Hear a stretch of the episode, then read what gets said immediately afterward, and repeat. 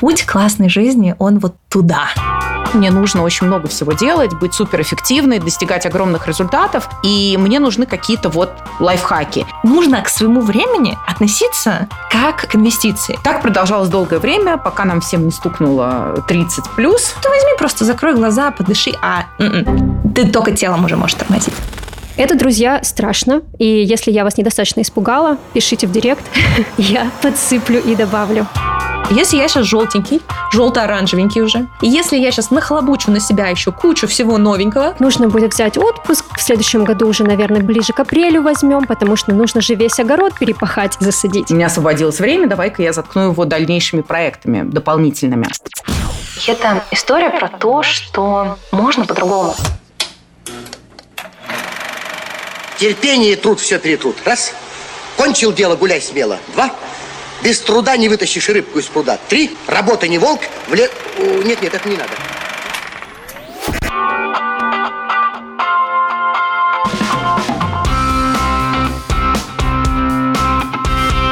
Друзья, всем привет! Это подкаст «На своем месте». Подкаст для тех, кто хочет не только вджобывать, а потом бездыханно лежать, но и уметь отдыхать и получать силы от того, что делаешь.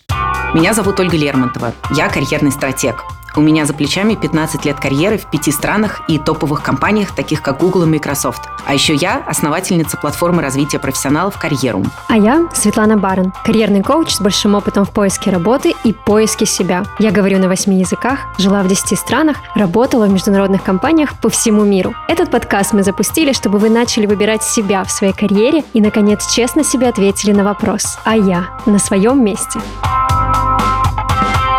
Если вы хотите услышать свою историю в нашем подкасте, присылайте ее голосовым сообщением в наш бот. Ссылку на него вы найдете в описании.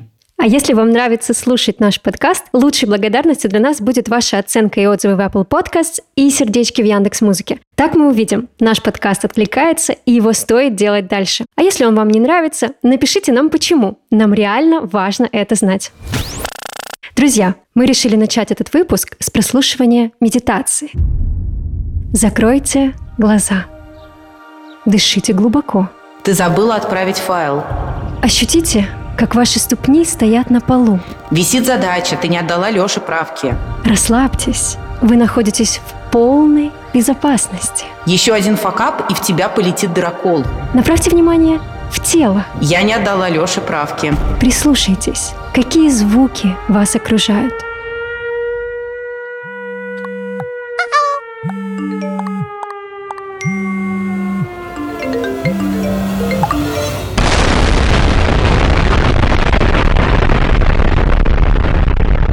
Не каждый из нас и наших слушателей пробовал медитировать, но почему-то мне кажется, что каждый сталкивался с проблемой перенапряжения и сложностью переключиться между работой и отдыхом. Порой нам самим и нашим клиентам вообще сложно понять, что это такое отдых.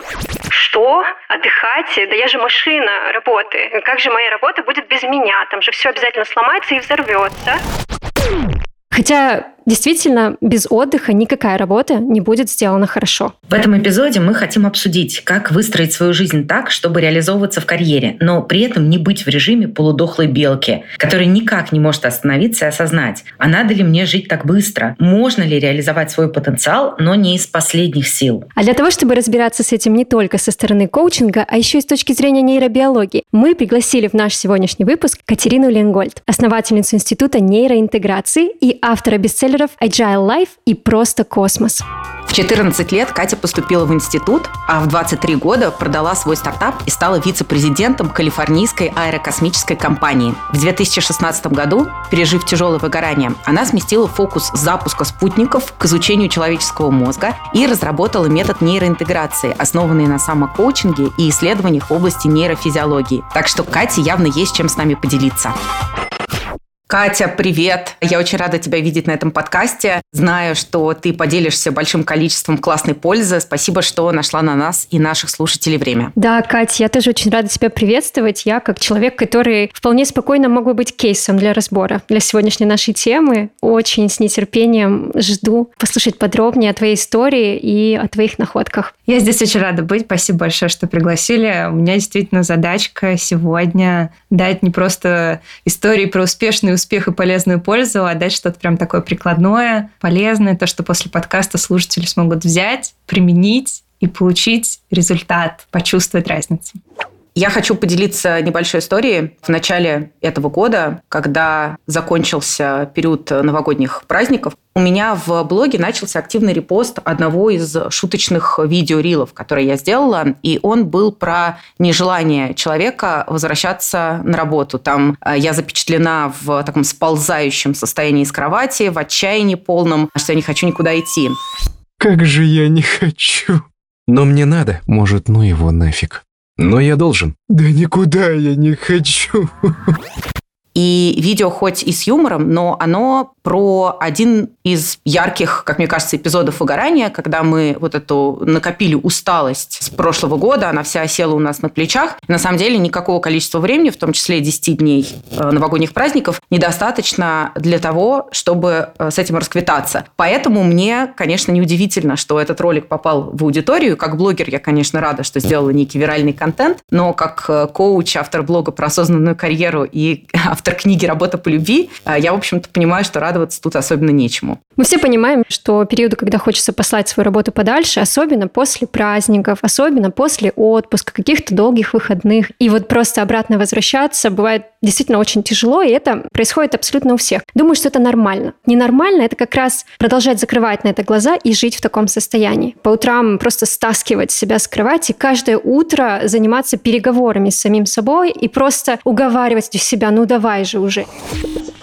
Эх, скорее бы ночь прошла, да снова на работу понедельник, вот уже через несколько часов и таймер идет, э, нужно будет выходить на работу опять завтра, вот в это вот болото возвращаться. Это действительно тяжелая такая ситуация, и очень многие профессионалы на своем пути с этим сталкиваются. Да, я здесь с радостью подключусь, потому что эта история с болотом, мы, исследуя тысячи людей в нашем институте, мы видим, что в болоте находится порядка 80% людей сейчас.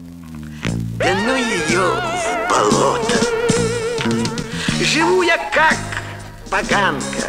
Одно из наших последних тестирований, мы где-то 20 тысяч человек э, прошли наши тесты.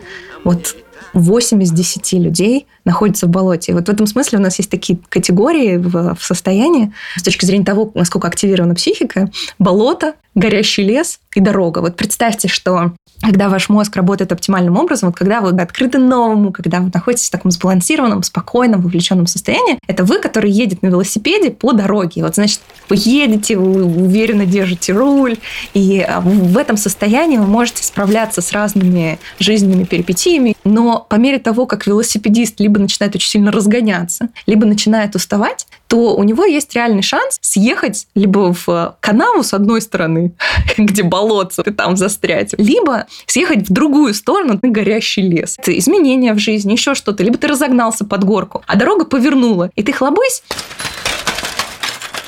ты начинаешь что-то разруливать, одна ситуация, другая, третья, десятая. Ты пытаешься вырулить из этого леса, перескакиваешь через дорогу и оказываешься в болоте. И вот для нас вот это вот состояние перевозбуждения, когда ты находишься вот в таком суперстрессовом состоянии, нервозном, это вот этот горящий лес, а состояние, когда ты а, застреваешь, когда ты не можешь крутить педали, все оно вот такое через силу, и ты реально тебя затягивает, состояние выгорания, это вот это болото. И наша задача найти инструменты, которые помогают оставаться на дороге. Мне очень нравится эта метафора дороги, по которой ты едешь, перескакивая из болота в лес, потому что это напоминает то, как раскачивается психика живущего в Инстаграме, например, человека или живущего вообще в соцмедиа пространстве, где постоянно валится какой-то белый шум на тебя, что, с одной стороны, тебе нужно вджобывать, чтобы добиться результата, потому что никакой результат не может приходить легко, и для этого нужно прям попотеть, э, кровушки пустить и так далее. С другой стороны, нет культуры отдыха, потому что наши родители, в принципе, принципе, ну, жили в такую эпоху, в которой нужно было как-то выживать. И все, что касалось какого-то внимания, фокуса на себя, на свои потребности, это описывалось как некая блажь.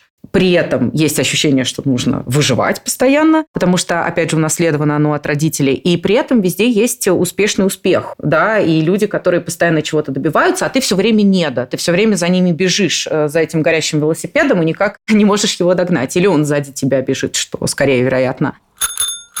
Сейчас, правда, еще такая модная тема появилась в инфопространстве про достигать результата легко, и на позитиве. Но кажется, это э, обладает еще обратным эффектом, потому что ты начинаешь себя обвинять в том, что мало того, что у тебя нет результата, ты выгорел, так ты еще и удовольствие от жизни получаешь, и сверху за это же себя еще и пинаешь, что еще я и легко не могу вот это все делать. Что же, блин, со мной не так? И в итоге в голове абсолютная шизофрения, мне кажется, должна начинаться у людей, особенно тех, кто не знаком с нейронауками, с психологией, возможно, никогда не работал там, в терапии с психологом. То есть у них просто распыление сознания на многие микрочастицы.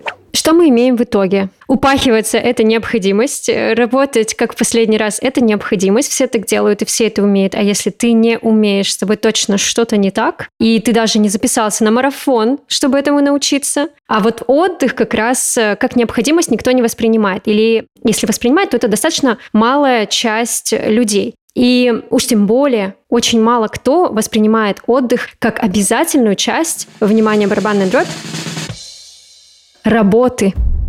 Потому что э, работа сама по себе должна включать моменты отдыха для того, чтобы эта работа продолжала быть эффективной, продолжала приносить какое-то удовольствие, продолжала вообще для вас функционировать, и вы продолжали функционировать для нее. Хронический стресс, который может стать результатом такого подхода, на самом деле очень серьезная проблема. И вот хронический стресс как раз не решается тем, чтобы хорошо поспать 10 часов в субботу или даже взять недельный отдых. Хронический стресс – это то, что нужно будет вылечивать и то, от чего нужно будет восстанавливаться очень долгое время. И не просто так, а намеренно, учитывая то, что важно и подходит именно для вас.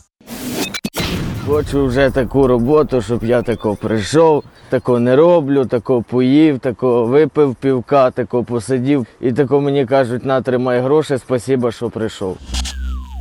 Замечено, что стресс на рабочем месте влияет на смертность, как минимум в Соединенных Штатах Америки, чьи исследования мы посмотрели. Было обнаружено, что это привело к почти 120 тысячам смертей я, как человек, который в каждом подкасте ссылается на свой опыт работы в Японии, должна вам сказать, что э, в Японии, к примеру, есть даже определенный термин, который описывает смерть на рабочем месте. Этот термин хороший, и это действительно то, что имеет место быть. То есть это переработки, это чрезмерное истощение организма, которое приводит, если, скажем, не к смерти прям сразу, то к огромному стрессу, который по факту выводит из строя человека, не только как сотрудника, но и как человека, члена общества, как человека в целом личность, которая может функционировать на эмоциональном, интеллектуальном и всех остальных уровнях. Это, друзья, страшно, и если я вас недостаточно испугала, пишите в директ, я подсыплю досыплю и добавлю.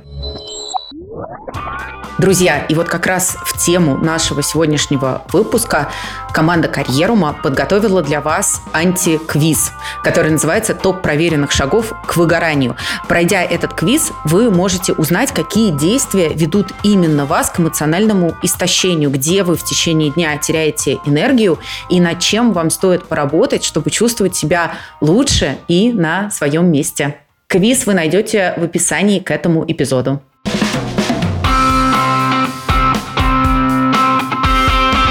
Расскажу свою историю. Она тоже немножко страшная, но она с хорошим разрешением, то есть как э, такой хэппи-эндинг, мне кажется, тут есть. И я надеюсь, что эта история, она тоже поможет, может быть, кому-то, кто сейчас слушает, узнать себя. Ну и потом больше доверять тому, что я буду дальше рассказывать. Я родилась э, в, под Кыргызстаном, э, в Советском Союзе. Мы тяжело жили с родителями, и мне очень-очень хотелось успеха. я думаю, многие люди, которые слушают ваш подкаст, они как раз-таки не выгорают же не просто так. И работают они так много не просто так. И загоняют себя в лес и в болото не просто так. Они хотят лучшей жизни для себя, для своей семьи, для своих детей. И помимо социального внешнего давления есть огромное внутреннее желание создать для себя лучшую жизнь. А для этого нужно много прикладывать усилий. Вот я, собственно, именно по такой логике с самого детства. Вот у меня было это желание построить лучшую жизнь для себя. И я перепрыгнула через кучу классов, в 14 лет пошла учиться в институт уже, в 16 лет зарабатывала больше родителей, у меня была студия дизайна, потом я получила грант, поехала учиться в MIT, Массачусетский технологический институт. Там основала технологический стартап, привлекла туда инвестиции, продала его в 23 года, и компания, которая его купила, находилась в Кремниевой долине, все как положено, в НАСА, в исследовательском центре у нас был офис, мы строили спутниковую группировку, мне 23 года, я вице-президент. Все молодец, все сделала как надо. И именно тогда, вот казалось бы, на пике всего того, чего я хотела в жизни, я оказалась в глубоком выгорании. Это очень странная вещь для меня была, потому что человек супер замотивированный, супер активный, супер энергичный, и тут бабах, и мне не хочется ничего. И это важная вещь, связанная с выгоранием, которую важно понимать. Многие люди думают, что выгорают, потому что работа нелюбимая, потому что что-то, что ты что-то не то занимаешься. На самом деле, вот по статистике люди решают проблему выгорания уходом с работы. Им кажется, что вот они сейчас уйдут с работы, и как-то что-то поменяется. Самом деле, очень редко именно сама работа вредит, а это очень часто именно как ты этим занимаешься. Не то что, а как ты этим занимаешься. И в моем случае я делала супер интересные вещи руководить аэрокосмической компанией, которая строит спутники в НАСА в Кремниевой долине, ну, я не знаю, что еще можно себе придумать, чтобы было более развлекательно. Но, тем не менее, а, мне наступил момент, когда мне не хотелось ничего. Когда я проснулась ночью, у меня телефон светился, мне кто-то там писал, а мне просто хотелось, чтобы меня все отстали. Мне не нужны были никакие а, ни деньги, ни результаты, ни чтобы про меня писали в каких-то журналах. Просто хотелось, чтобы от меня все отстали. И вот, собственно, тогда начался мой путь из бизнеса такого хардкорного, хардверного в историю с психологией, нейрофизиологией. И так возник метод нейроинтеграции, который мы уже сейчас в рамках института по нейроинтеграции в Калифорнии создаем. И это история про то, что можно по-другому. Не нужно отказываться от успеха. Не нужно выбирать между успехом и комфортной, классной жизнью наполненной. Это не дилемма. Но если ты понимаешь то, как работает твой мозг, то ты можешь обеспечить для себя наполненную классную жизнь, в которой при этом ты двигаешься вперед, ты добиваешься успеха, и тебе не нужно отказываться от этого улучшения своей жизни, потому что для многих из нас это необходимо. Мне хотелось понять, а можно и то, и то? Можно, но с очень важными нюансами, с очень особенным подходом, который учитывает нашу нейрофизиологию. И тогда ты можешь не только выживать, но ты можешь процветать. И мы на тысячах людей, мы почти 27 тысяч человек обучили, мы увидели, что это работает. Не только на мне, не только на людях, которые читали мои книжки, но есть нюансы. Буду рада ими поделиться сегодня. Вообще для того, чтобы не только выживать, но и процветать, нам нужно три вещи. Нам нужно уметь управлять своим состоянием, нам нужно управлять своим мышлением, и нам нужно управлять своими действиями. Но все начинается с управления состоянием. И вот мне кажется, наш подкаст, он в первую очередь про это. Чтобы нам не закопаться в детали, я предлагаю посмотреть именно на системное управление своим состоянием через такие три ключевые точки. Первое, как научиться свое состояние мониторить и замечать. Многие люди осознают, что они в болоте только когда уже они прям как Мюнхгаузен, вот уже все вот, прям вот-вот они потонут. Мой конь оступился, мы стали тонуть. Нужно было выбирать одно из двух. Погибнуть или как-то спастись. Второй элемент – это то, как ты можешь, оказавшись в стрессовой ситуации, снизить интенсивность своей реакции. И третье – как ты можешь свою стресс-систему сделать более устойчивой, чтобы при каждой мелочи тебя не триггерило. И то, и другое, и третье, возможно, тренируя наш мозг, и поэтому я буду рада рассказать про каждый элемент, может быть, дать какие-то инструменты даже. Мне очень откликается история про замечать свое состояние. Это как раз то, с чем мы очень много работаем в карьерами с клиентами, потому что вообще нету какого-то механизма, мы не приучены замечать, что с нами происходит. И следствием этого является то, что э, люди могут очень долго, как ты сама сказала, работать на износ и вообще в целом считать, что терпеть постоянно какие-то неудобства, терпеть какой-то дискомфорт – это вообще норма. Батьке нормально?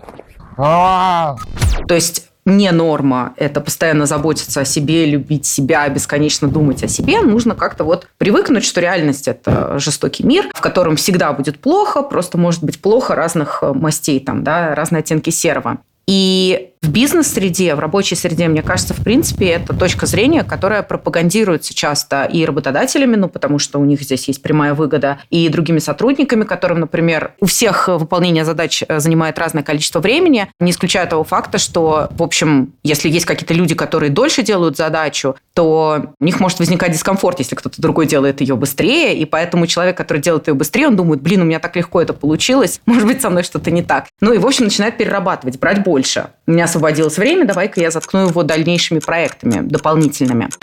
Поэтому в такой картине мира вообще непонятно, как замечать, что с тобой в какой-то момент что-то не так, что ты устал, что ты задолбался, и вообще ты давно уже терпишь, и ситуация давно вышла за берега. Я вообще жертва. жертва тех самых людей, которые научили меня в детстве и в школе, и в университете, и вообще везде. И на доске почета мои фотографии пропитывали чернилами, которыми писали, что на том свете отдохнешь, и стахановец, и пятилетку за три года. И вот в этом всем я выросла человеком с культом продуктивного отдыха. Я от этого очень долго уходила и по-прежнему над этим работаю. Труд уже сам по себе есть наслаждение.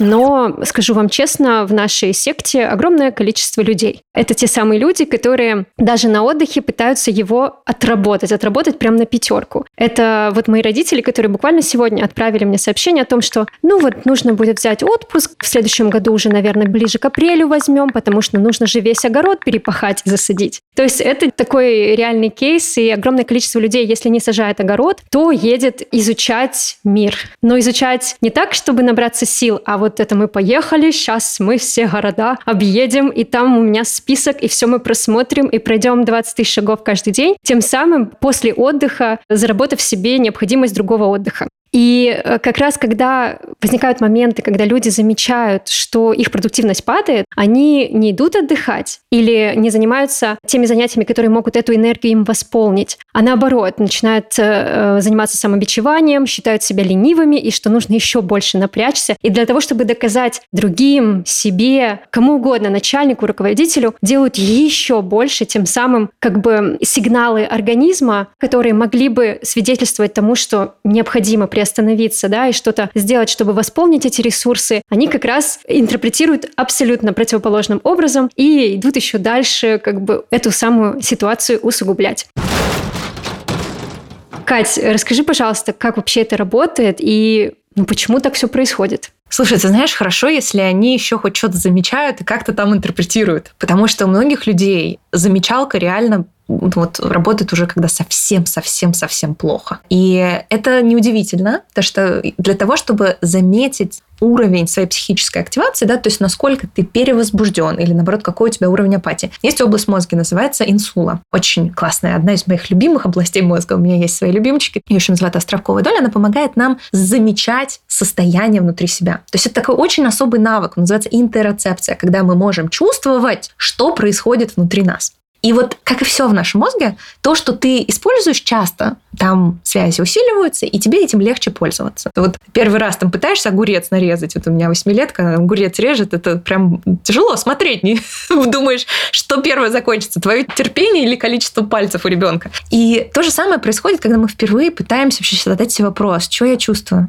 а мне сейчас как? И вот одно из вещей, которые мы придумали, потому что когда мы начали работать с ребятами, мы видим, что они уже никакие, то есть это невооруженным взглядом видно, они сами себе этого не видят и не замечают. И ты же не можешь человека, если он сам не осознает проблему, чтобы он что-то с ней сделал. Это не работает так. Ты не можешь его за шкирку взять и сказать, давай. И э, мы создали инструмент, он называется нейробаланс, и это шкала, шкала состояний. И она состоит из трех зон. И центральная зона, она называется зона интеграции. И это состояние, когда ты в самой серединке этой шкалы э, находится зеленая зона. В зеленой зоне ты такой немножко йода. Проблему надо решать, решаю. Проблему не надо решать, не решаю. Это состояние такого баланса, спокойствия, открытости новому. Это редкое состояние для нашей психики. Слева от него находится бирюзовая зона. Это состояние такой немножко ленцы, такое, ну вот нормально все идет, идет хорошо, как есть. А, это такое более заторможенное состояние психики. И справа, соответственно, от нее желтая зона. Когда мы испытываем такой подъем, давай-давай, какие-то новые возможности, новый проект, что-то ты узнал, и у тебя повышается уровень физической и психической энергии для того, чтобы тебя замотивировать. Часто это связано с выработкой дофамина.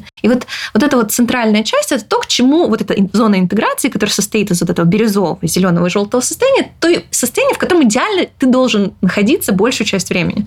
Но если вдруг у тебя возник какой-то эгигей, например, там, новый проект, что-то изменилось, причем не обязательно что-то плохое должно произойти, тебя могут уволить, тебя могут повысить, неважно, то вот это желтое состояние, оно начинает наслаиваться на другие стрессоры, и ты оказываешься в том, что мы называем оранжевым состоянием. Это оранжевое состояние – это уже состояние тревожности, перевозбуждения. Вот есть разница да, между таким приятным воодушевлением, возбуждением и перевозбуждением. Это оранжевая зона. Если мы долго находимся в оранжевой зоне, то вот эта нервозность, она превращается в панику, когда тебя трясет, и ты уже ничего не можешь с собой сделать. И вот после того, как ты какое-то время находишься вот в этой оранжево-красной зоне, рецепторы в твоем мозге меняют чувствительность, то, как чувствительность твоя к кортизолу э, работает, приводит к тому, что ты укатываешься в обратную сторону спектра. Вот помните, у нас есть бирюзовая зона, а за ней есть еще синяя и фиолетовая. И вот исходя из названия, в фиолетовой зоне это как раз-таки, когда чувствительность твоих рецепторов улетает в никуда, и тебе становится все глубоко фиолетово. Это результат того, что ты долгое время проводишь вот этой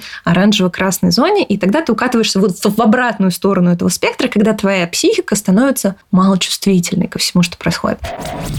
Между синим и синим, мир зеленого цвета. И вот этот очень простой диапазон, вот эти семь цветов, это то, что кажется, ну, подумаешь, как это шкала, что такого. Но это очень полезный инструмент, который помогает с собой сверяться. Вот вы сейчас нас слушаете, попытайтесь прислушаться к себе в каком цвете сейчас ваша психика. Что вы испытываете? Вы испытываете спокойствие, открытость, вовлеченность? Либо такое чувство удовлетворения немножко с линцой? Либо наоборот легкое, приятное возбуждение, мотивацию? Что это? Тогда это будет зеленая, бирюзовая, желтая зона. Вы в зоне интеграции. Круто. Либо наоборот, вы чувствуете, что психика немножко перегрета, да, вы чувствуете возбуждение, насколько оно сильно. Если оно еще под контролем, то это оранжевая зона. Если она прям сильно-сильно, то красная. Либо, мало это вероятно, но а если вы слушаете этот подкаст, ну, возможно, вам сейчас вот до лампочки все абсолютно, ничего не хочется, и вы в совершенно фиолетовой зоне. Хотите, я его стукну? Он станет фиолетовый в крапинку.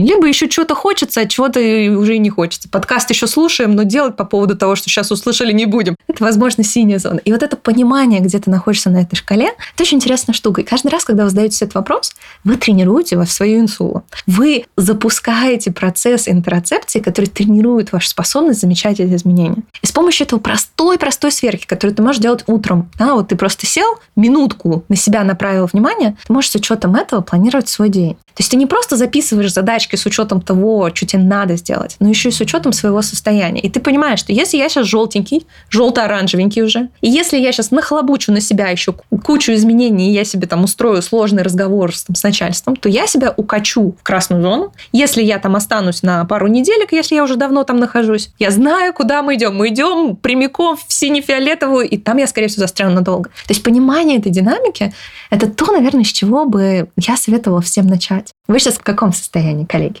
Во-первых, я хочу тебя очень сильно поблагодарить. Я просто фильм о своей жизни посмотрела. Потому что, когда ты э, рассказывала про разные стадии, у меня просто флешбеки каких-то моментов возникали. И это действительно очень сильно помогает вот развивать какой-то новый уровень осознанности. Дорогие наши слушатели, надеюсь, что вы тоже окунулись в это, потому что, ну, мне очень понравилось. Я буду применять вот прямо сейчас, после подкаста. Ты ушла от вопроса. В каком ты сейчас состоянии?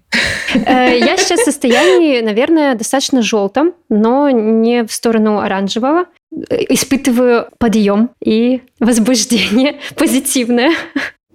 Слушай, тебя, Катя, я вспомнила, как я начинала работать с э, терапевтом э, в гештальт-подходе 6 лет назад, и насколько для меня было сложно отличать вот эти состояния эмоций. То есть мы сейчас исходим из того, что 100% наших слушателей такие сели с бумажкой и поняли, ага, что-то я там ближе к зелененькому, а что-то я ближе к синенькому. Я вот помню, я была в таком состоянии, что я э, даже не умела распознавать эти эмоции. То есть мой эмоциональный интеллект вот в базовом его формулировании, когда ты знаешь, как называются эмоции, ты можешь их у себя определить и что ты с ними сделать, он полностью отсутствовал. И я этому инструменту специально первые полгода терапии обучалась. А мне кажется, что здесь вот важно параллельно как-то прокачивать эмоциональный интеллект, вообще знакомиться с собой. А как у меня выглядит вот это состояние конкретно усталости? В чем оно заключается? То есть вот, например, если я неделю уже каждый вечер способна, например, только включить телевизор и смотреть те сериалы, которые я знаю от и до наизусть, потому что мой мозг не может больше выдержать никакой новой информации.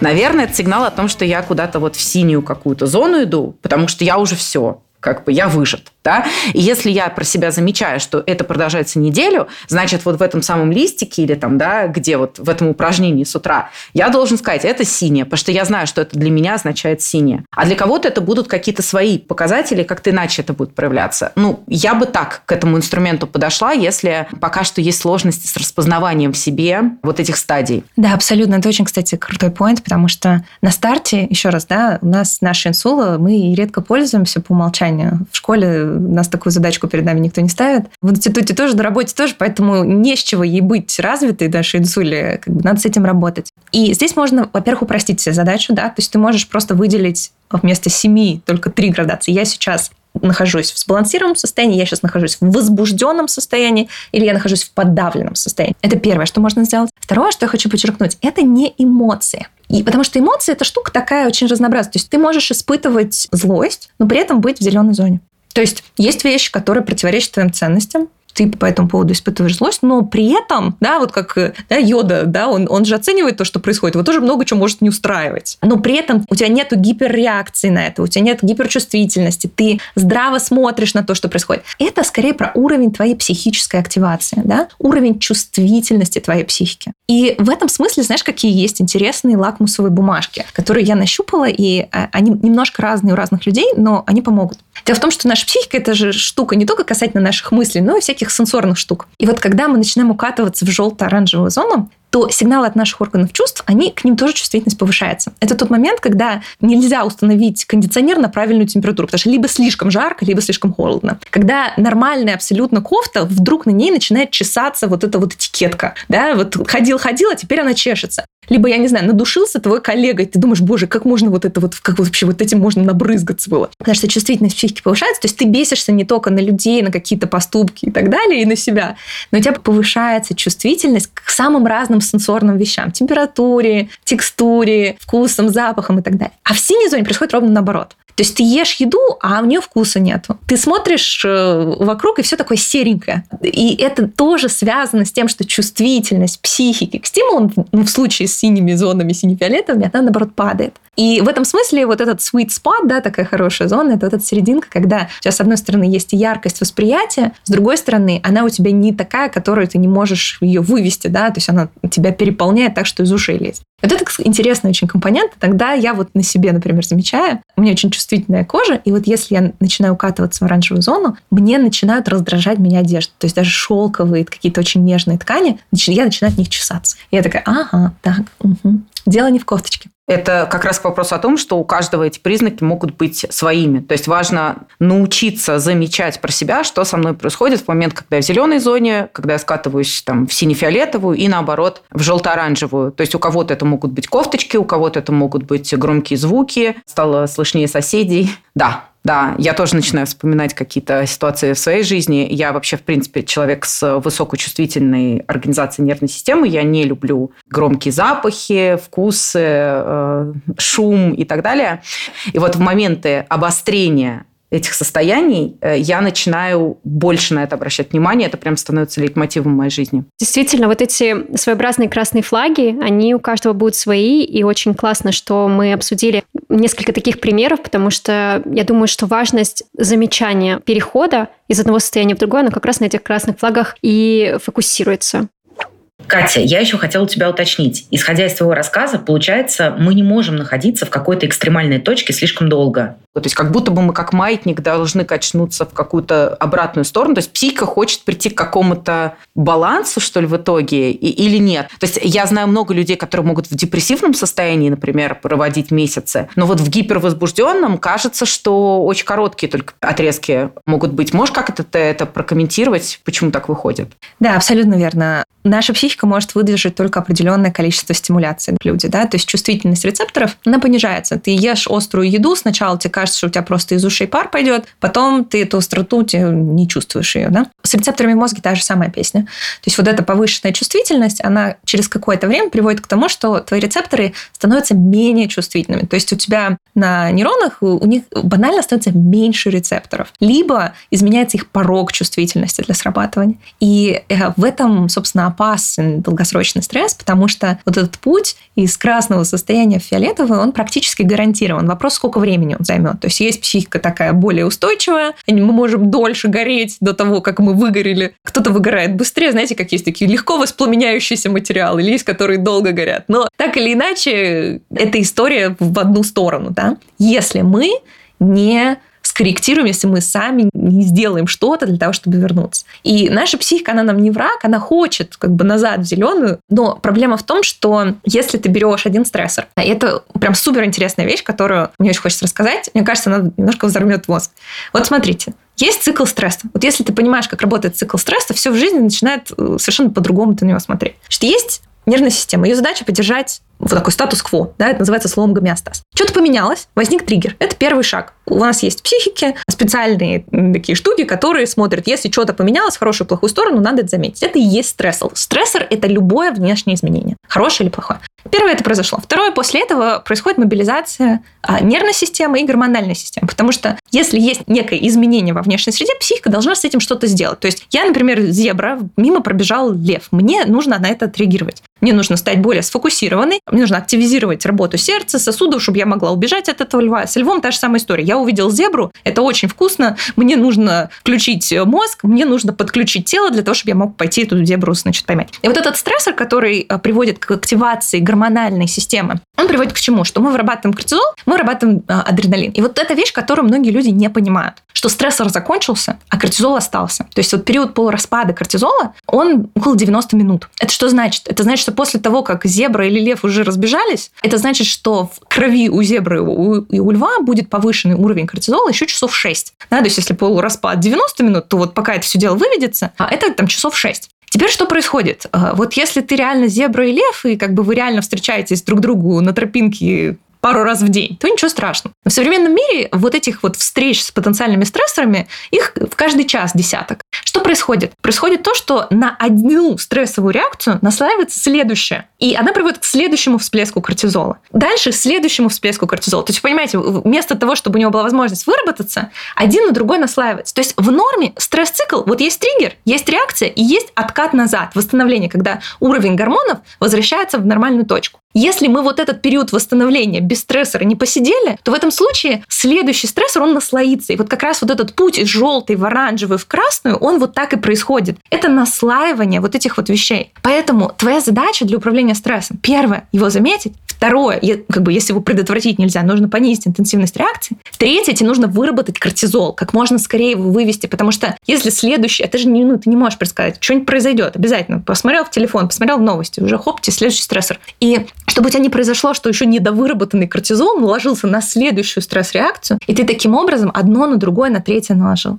А дальше, если у нас постоянное вот это поливание кортизолом рецепторов происходит, то через какое-то время чувствительность к кортизолу падает. И это и есть выгорание, потому что кортизол – это не гормон стресса. Это гормон, который обеспечивает мобилизацию организма для того, чтобы он мог решить какую-то проблему. У нас в утренние часы кортизол выше, чем вечером. Это вообще очень прекрасный себе гормон. Это глюкокортикоид, он обеспечивает нас энергией, он глюкозу нам дает, чтобы у нас в крови была глюкоза, чтобы мы могли что-нибудь умное делать, полезное. И если у нас чувствительность к кортизолу падает, то мы становимся вот как раз тем самым, что мы описывали в самом начале. Когда ты не можешь встать с кровати, у тебя и чувствительность дофамина падает, и кортизол, и все на свете. И тебе и не хочется, и не может. Это результат вот этого вот процесса. И когда ты его для себя понимаешь, когда ты знаешь, вот меня сейчас только что накрыло, прошло с того момента два часа. Если я сейчас пойду и устрою разбор полетов там с кем-то из коллег, или там, я не знаю, с супругом, то я себе обеспечу как бы двойную дозу, еще недовыработанный старый. И ты начинаешь совершенно по-другому к этому походить. Ты реально начинаешь этим управлять.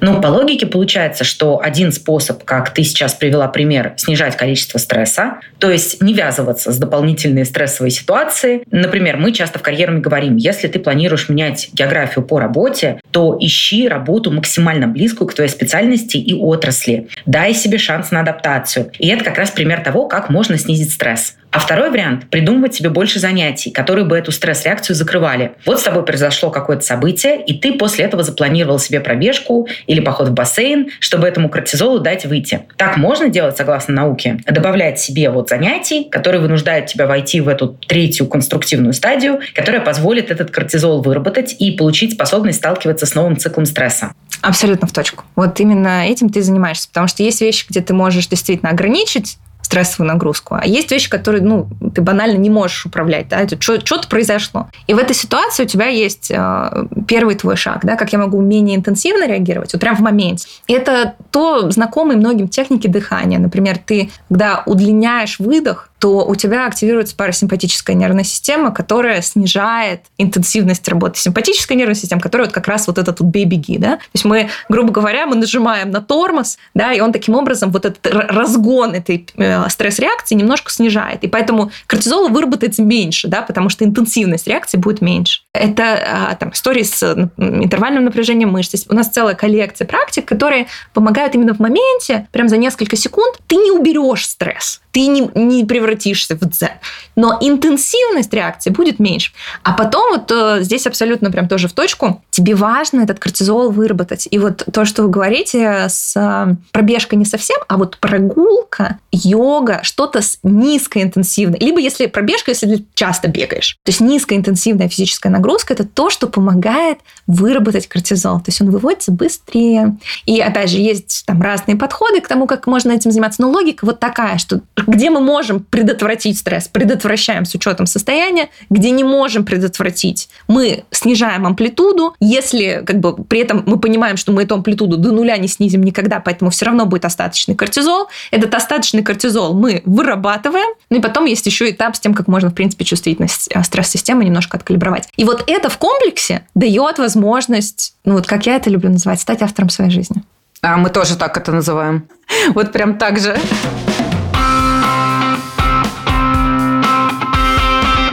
Кать, вот ты упомянула, что есть какие-то универсальные, что ли, получается, списки, как вообще в целом можно закрывать эту стресс-реакцию и вырабатывать кортизол. Мне кажется, и здесь подтвердили опровергни, что это все равно какая-то индивидуальная штука в конечном итоге. То есть каждый человек должен понимать, что работает у него. Приведу в пример себя. Если я начну гулять и ходить активно, во мне это рождает большое количество возбуждения, потому что у меня мозг так устроен, что в этом режиме он начинает думать. И у меня к концу прогулки, даже если я без телефона, возникает такой невероятный рой мыслей в голове. И поэтому прогулка мне для того, чтобы успокоиться, абсолютно не подходит. Но при этом дайвинг — это абсолютно мое. Мой мозг выходит из состояния мыслей, и час он абсолютно пуст. Вот так это работает для меня. Кому-то, наоборот, подойдет прогулка, а дайвинг покажется скучным или человек человек будет жутко стрессовать в этот момент. Вот как это здесь работает? Смотри, есть вещи, которые снижают интенсивность самой реакции, да, и я здесь абсолютно тебя поддержу, я очень люблю дайвинг. Но, с другой стороны, во-первых, мне, например, важно, чтобы это был инструмент, который мне под рукой, да, это тоже важный момент. Если у тебя будет инструмент, который ты там раз в год, два раза в год можешь использовать, это не очень эффективно. С другой стороны, есть некие общие механизмы, да, то есть вот что, например, с низкоинтенсивной нагрузкой?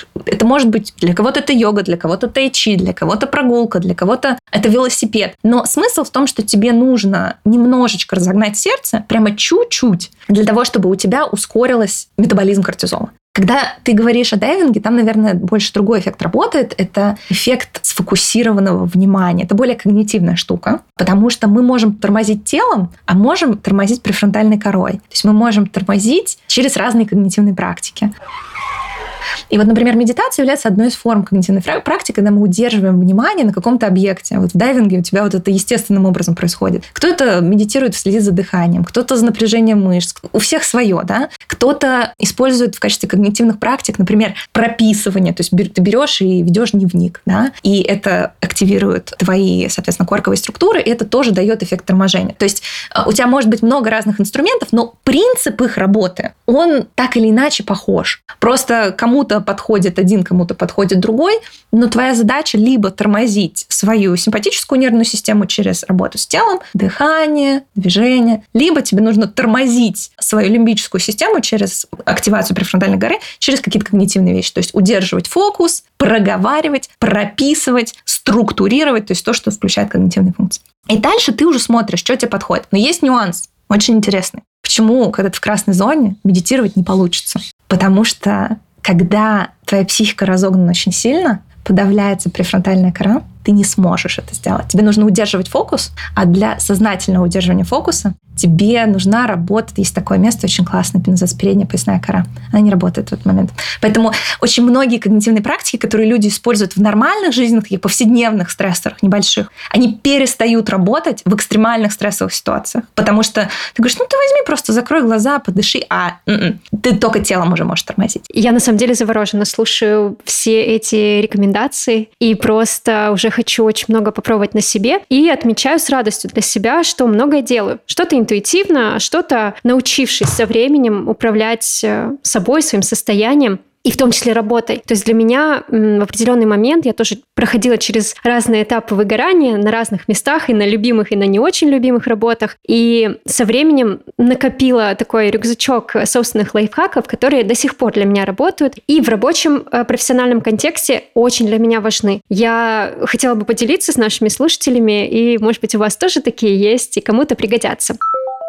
Начну с первого и одного из самых главных на самом деле. Я человек, который работает удаленно уже много лет, и это, конечно, влечет за собой большое количество разных звонков, большое количество работы за компьютером. И я человек увлекающийся. Если я работаю усиленно над какой-то задачей, или если на меня идет какой-то большой поток информации с разных сторон, я могу в круговороте этих дел просто забыться и работать до потери пульса. Это действительно то, что со мной происходило какое-то время, поэтому я взяла для себя за железное правило никогда не скипать фудбрейки. Я никогда не пропускаю э, приемы пищи, и для себя в своем календаре всегда делаю блокеры на каждый день, чтобы мне туда не ставили встречи. И для меня поесть — это не пять минут в попыхах э, засунуть куриную ножку и бежать навстречу и сидеть, э, жевать перед всеми извиняться. Для меня прием пищи — это определенный для меня большой промежуток времени, это минимум час для меня, где я не перед компьютером, а в отдельно отведенном пространстве питаюсь, э, что-то обязательно вкусное употребляю, и это действительно помогает мне даже тяжелые трудовые будни разделить на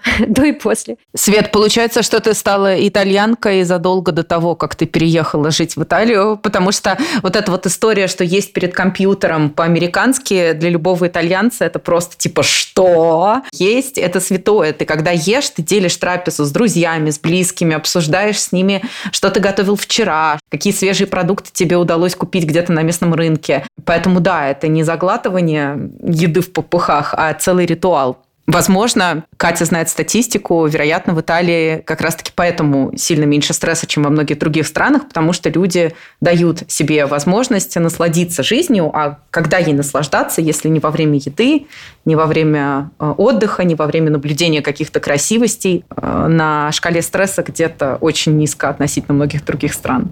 Я не знаю, насколько это действительно так, но одна из вещей, которая здесь не очевидна, просто упомянули слово ритуал. Ритуал — это точка опоры. Это вот как раз-таки вот непредсказуемость — это то, что дестабилизирует, а предсказуемость это то, что стабилизирует. И вот это вот обед по расписанию, это на самом деле точка предсказуемости. Я называю островки предсказуемости. То есть это то, на что ты можешь рассчитывать. То есть ты не знаешь, как пойдет твой день, что там будет происходить, куда, где. Но в 2 часа дня я встаю, иду в свою любимую кофейню. Да? Это очень важно. Это важно не только с позиции того, чтобы поесть, это еще и с позиции того, что у тебя в вот этом вот море непредсказуемости появляется островок, на который ты можешь опереться.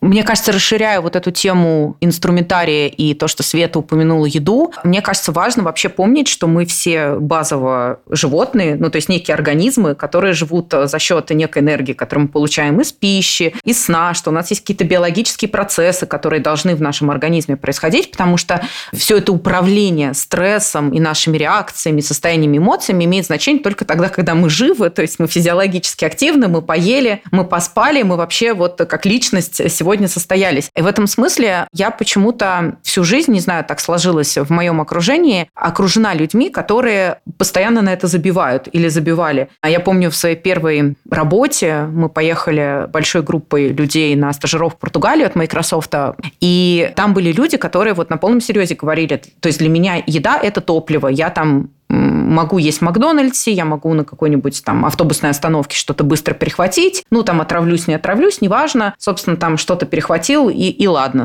Сплю мало, потому что сон – это вообще деятельность, которая отвлекает меня от моих великих свершений, поэтому сон тоже у меня там как-то деприоритизирован. Так продолжалось долгое время, пока нам всем не стукнуло 30 плюс, и пока мы не поняли, что вообще-то у нас есть какой-то ограниченный, кажется, ресурс в, в организме, и нужно его культивировать. И как-то раз одна из наших участниц карьеры Ерума года три назад задала такой вопрос в нашем сообществе. У нас есть нетворкинг-платформа. Э, я помню этот э, жутчайший вопрос. Подскажите, пожалуйста, вот у меня сейчас такой период в жизни, когда мне нужно очень много всего делать, быть суперэффективной, достигать огромных результатов, и мне нужны какие-то вот лайфхаки. И отдельный по скриптум, выделенный жирным. Только, пожалуйста, не надо мне советовать спать, потому что больше пяти часов сна у меня все равно ночью не будет. И я почувствовала себя в огромной растерянности, потому что, ну, а какой смысл делать вот все эти другие действия, если ты тупо не можешь дать своему организму достаточное количество сна? То есть это как пытаться э, влить бензин в машину, у которой не работает двигатель или отсутствуют колеса. Ну, то есть как это? Поэтому мне кажется, что здесь вот э, я сейчас на пороге 40-летия своего еще больше, еще более фокусно занимаюсь своим здоровьем, но мне кажется, что все-таки вот в базе всей этой нейрофизиологии, есть же физиология, да, вот кусок этого слова, нельзя забывать о том, что мы люди, животные в какой-то степени. Нам нужно есть, нам нужно спать, нам нужно, не знаю, находиться в нормальном климате, носить нормальную одежду, заботиться о себе. Ну, то есть вести какой-то образ жизни, который в целом приемлемый. Потому что если он неприемлем для нас физиологически, как бы мы там ни пытались ходить на прогулки, ну, блин, мы все равно не достигнем никаких результатов и выгорим к чертовой матери, потому что мы идем против своей физиологии. Я просто хочу подписаться под каждым словом, особенно с историей со сном, потому что если еще какие-то вещи они дают какой-то эффект, но они не принципиально важны, то сон – это вот как раз-таки из компонентов, которые мы обсуждали, это то, что определяет чувствительность твоей стресс-системы. 5 часов сна, твоя стресс-система будет очень по-другому реагировать на все, что ты ей подкидываешь, чем стресс-система после 8 часов сна. Абсолютный факт. И невыспавшийся человек, то, что его триггерит, этого же человека, выспавшегося, не триггерит. Поэтому количество стресса, который ты загребаешь в выспавшемся и невыспавшемся состоянии, это абсолютно две разные вещи. В долгосрочной перспективе нарушения сна это абсолютно разболтанная стресс-система, где вообще ничего не понятно. Вещи, которые не нужно реагировать, она реагирует, на те, которые нужно реагировать, она не реагирует. Поэтому у нас есть такая интересная очень, называется HPA-ось. Это гипоталамус, гипофиз и надпочечники. Вот, собственно, они там всю нашу стрессовую историю и регулируют. И вот как только сон нарушается, вся эта HPA-система идет далеко и надолго. Поэтому абсолютно согласна с Ольгой в этом смысле, что это как, знаете, хочу пить цианид с утра до вечера, вечера, при этом оставаться здоровым. Ну, то есть, предложите мне хорошие смузи для этого. Ну, то есть, чувак, нет, так не работает. Тебе нужно... И это абсолютно вас. То есть это абсолютная база, это то, что мы всегда рекомендуем с этого начать, и люди не понимают, нюансы. Я тоже ненавидела сон долгое время. И вот знаете, я сейчас хочу такую вкинуть идею для... Потому что люди это слушают, такие, ну да, да, да, да, да, понятно, все сон говорят. Просто нужно к своему времени относиться как к инвестиции. И не все инвестиции одинаковые. То есть ты можешь вложить 100 рублей в правильное место, и они тебе заработают миллион рублей, а могут заработать ничего. И вот точно так же, если у тебя есть час времени, то в зависимости от того, в каком состоянии ты находишься, ты за этот час можешь сделать много полезного, ничего или много вредного. Иногда вот ты в невыспавшемся состоянии можешь себе такое количество проблем создавать, которые ты потом месяц будешь разгребать. Поэтому вот эта история, вот мне нужно больше часов в дне, и я поэтому не сплю, она совершенно какая-то абсурдная, да? Тебе, как инвестору, нужно делать не больше сделок, тебе нужно делать правильные сделки. Тебе нужно не больше часов в дне, тебе нужно время, в которое ты делаешь эффективные вещи, когда ты можешь наладить контакт. Вот я бы сейчас пришла к вам на подкаст, уставшая, записали бы 7-часовой подкаст, он был бы длиннее, и бы при этом все такие, как дохлые мухи. Ну и что, это было бы лучше, что ли? Дело не в количестве твоего времени, дело в его качестве. Одно из вещей, которые я пытаюсь создать для себя, как я могу работать 4 часа в день, при этом делать больше. То есть э, ты делаешь больше не потому, что ты больше работаешь, ты делаешь больше, потому что твой мозг находится в оптимальном состоянии. Невыспавшийся мозг создает проблемы, а не решает задачи. И это нужно для себя понимать.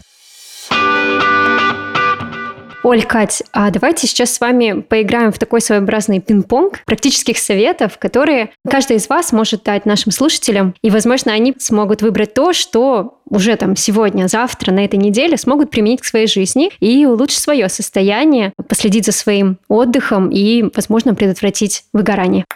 Первое, с чего бы я начала, это мониторинг своего состояния. Утром проснулись и попытались оценить, где я на шкале. Фиолетовый, синий, бирюзовый, зеленый, желтый, оранжевый, красный. Делаем эту сверку и на основе этого уже планируем свой день, учитывая, где вы сейчас находитесь. У меня очень хорошо работает понимание моего пика продуктивности и планирование дня в соответствии с ним, и, соответственно, не планирование ничего на те периоды, когда у меня сниженная активность. Если за собой понаблюдать, то можно очень четко понять, где примерно в течение дня находятся эти пики. Свет? Я хочу присоединиться, потому что я тоже пользуюсь планированием с точки зрения пиков продуктивности, но еще я стала за собой замечать, а теперь и использовать типы задач, которые мне удобно выполнять в то или иное время. То есть я знаю, что мои креативные задачи не нужно ставить на утро, как, например, запись подкаста. А вот задачи, э, где нужно просто ходить на какие-то информативные звонки без э, излишнего штурма, где нужно просто как-то анализировать э, цифры, это я могу делать утром. Работать с клиентами мне всегда лучше там после четырех вечера, потому что у меня открывается мое око коучинговое, и вечером я лучше в этом плане ориентируюсь. Это связано и с пиками активности, но и с предпочтением моей нервной системы по обработке тех или иных типов задач. Это мне очень сильно помогло в течение последних нескольких лет.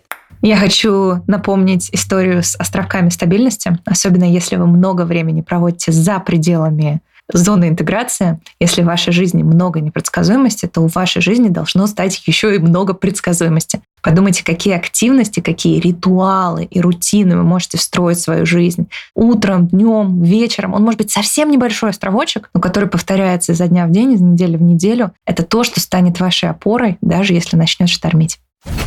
Штука, которую мы обучаем в карьеруме, это понимать, какие типы задач в течение дня приносят энергию а какие типы задач ее забирают и в каких условиях.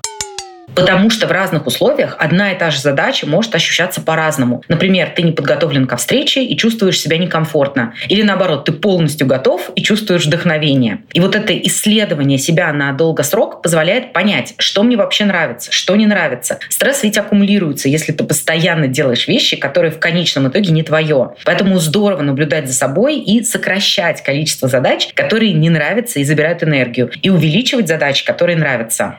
Если вам свойственна тревожность, как мне, я могу вам порекомендовать попробовать такой совет. Я для себя использую определенную систему уведомлений для того, чтобы не тревожиться во время выполнения тех или иных задач и знать точно, что я использую то время, которое я выделила именно на эту задачу. Например, если я знаю, что у меня в 4 часа какая-то встреча, и у меня есть там около часа на выполнение определенной задачи, которую я запланировала, я ставлю себе уведомление перед тем, как пойти на встречу, чтобы вот с трех до четырех не смотреть нервно на часы, не бояться, а я это не пропустил, а мне же нужно еще же, нужно же голову помыть. И то есть вот все вот эти моменты для меня решает детальное планирование и четкая система уведомлений. Поэтому я знаю, что у меня все спланировано из трех там до трех пятидесяти пяти я могу сидеть и полностью отдать э, свой фокус конкретной задаче, потому что я знаю, что меня мое уведомление не подведет, и только когда оно прозвенит, я могу там начинать тревожиться в течение пяти минут, чтобы к следующей задаче перейти. Вот, если вы из того же племени, времени, возможно, вам это тоже пригодится.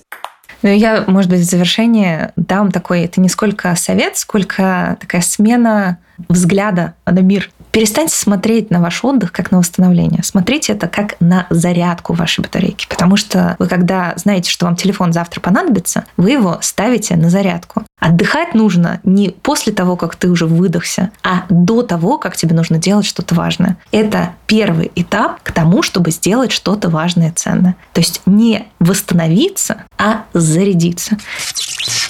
И вот эта разница, она на самом деле не только в словах, она очень-очень много меняет в жизни. Мне кажется, нам нужно закончить на этой Вообще. позитивной ноте как раз таки. Мы не перебьем эту фразу. Ну что, на этой супер позитивной ноте, Катя, я хочу тебя поблагодарить за то, что ты нашла время к нам прийти, рассказать все эти жутко интересные вещи. Мне кажется, что супер актуально будет нашим слушателям. Ты говорила про то, что, согласно твоим исследованиям, 80% людей сейчас э, выгоревшие. Это полностью совпадает с моей статистикой, она мне чуть более оптимистичная. Порядка 70, но все равно очень много. Поэтому кажется, что очень круто, очень много пользы. Поэтому супер. Спасибо тебе большое. Да, я хочу присоединиться Э, Кать, спасибо тебе огромное. Мне кажется, сегодня у нас такой подкаст получился очень трансформационный. То есть было очень много такого своеобразного рефрейминга, когда э, благодаря там, нашим рекомендациям, твоим словам и в целом твоей истории получилось немножко перевернуть мышление в отношении отдыха, в отношении выгорания, в отношении своей деятельности ежедневной. Я очень надеюсь, что нашим слушателям это пригодится. Я просто в восторге, и мне было очень полезно. Спасибо, что ты пришла к нам. Спасибо большое. Я очень надеюсь, что я слушателей немножко влюбила в их мозг, приоткрыла дверцу к тому, чтобы они его чуть-чуть больше изучали, потому что путь классной жизни, он вот туда. А он не в переработках, он в понимании того, как работает твой мозг, потому что все, что мы имеем в своей жизни, оно формируется через призму вот этого удивительно красивого органа. Поэтому я очень рада, что мне удалось своей этой любовью поделиться с вами. Это был подкаст «На своем месте». В нем я, Ольга Лермонтова, карьерный стратег. И я, Светлана Баран, карьерный коуч. Опираясь на свой профессиональный опыт и исследований, ищем ответы на ваши вопросы, делимся опытом и стебемся. А у нас было всегда стебемся? Нет, это новое. Окей.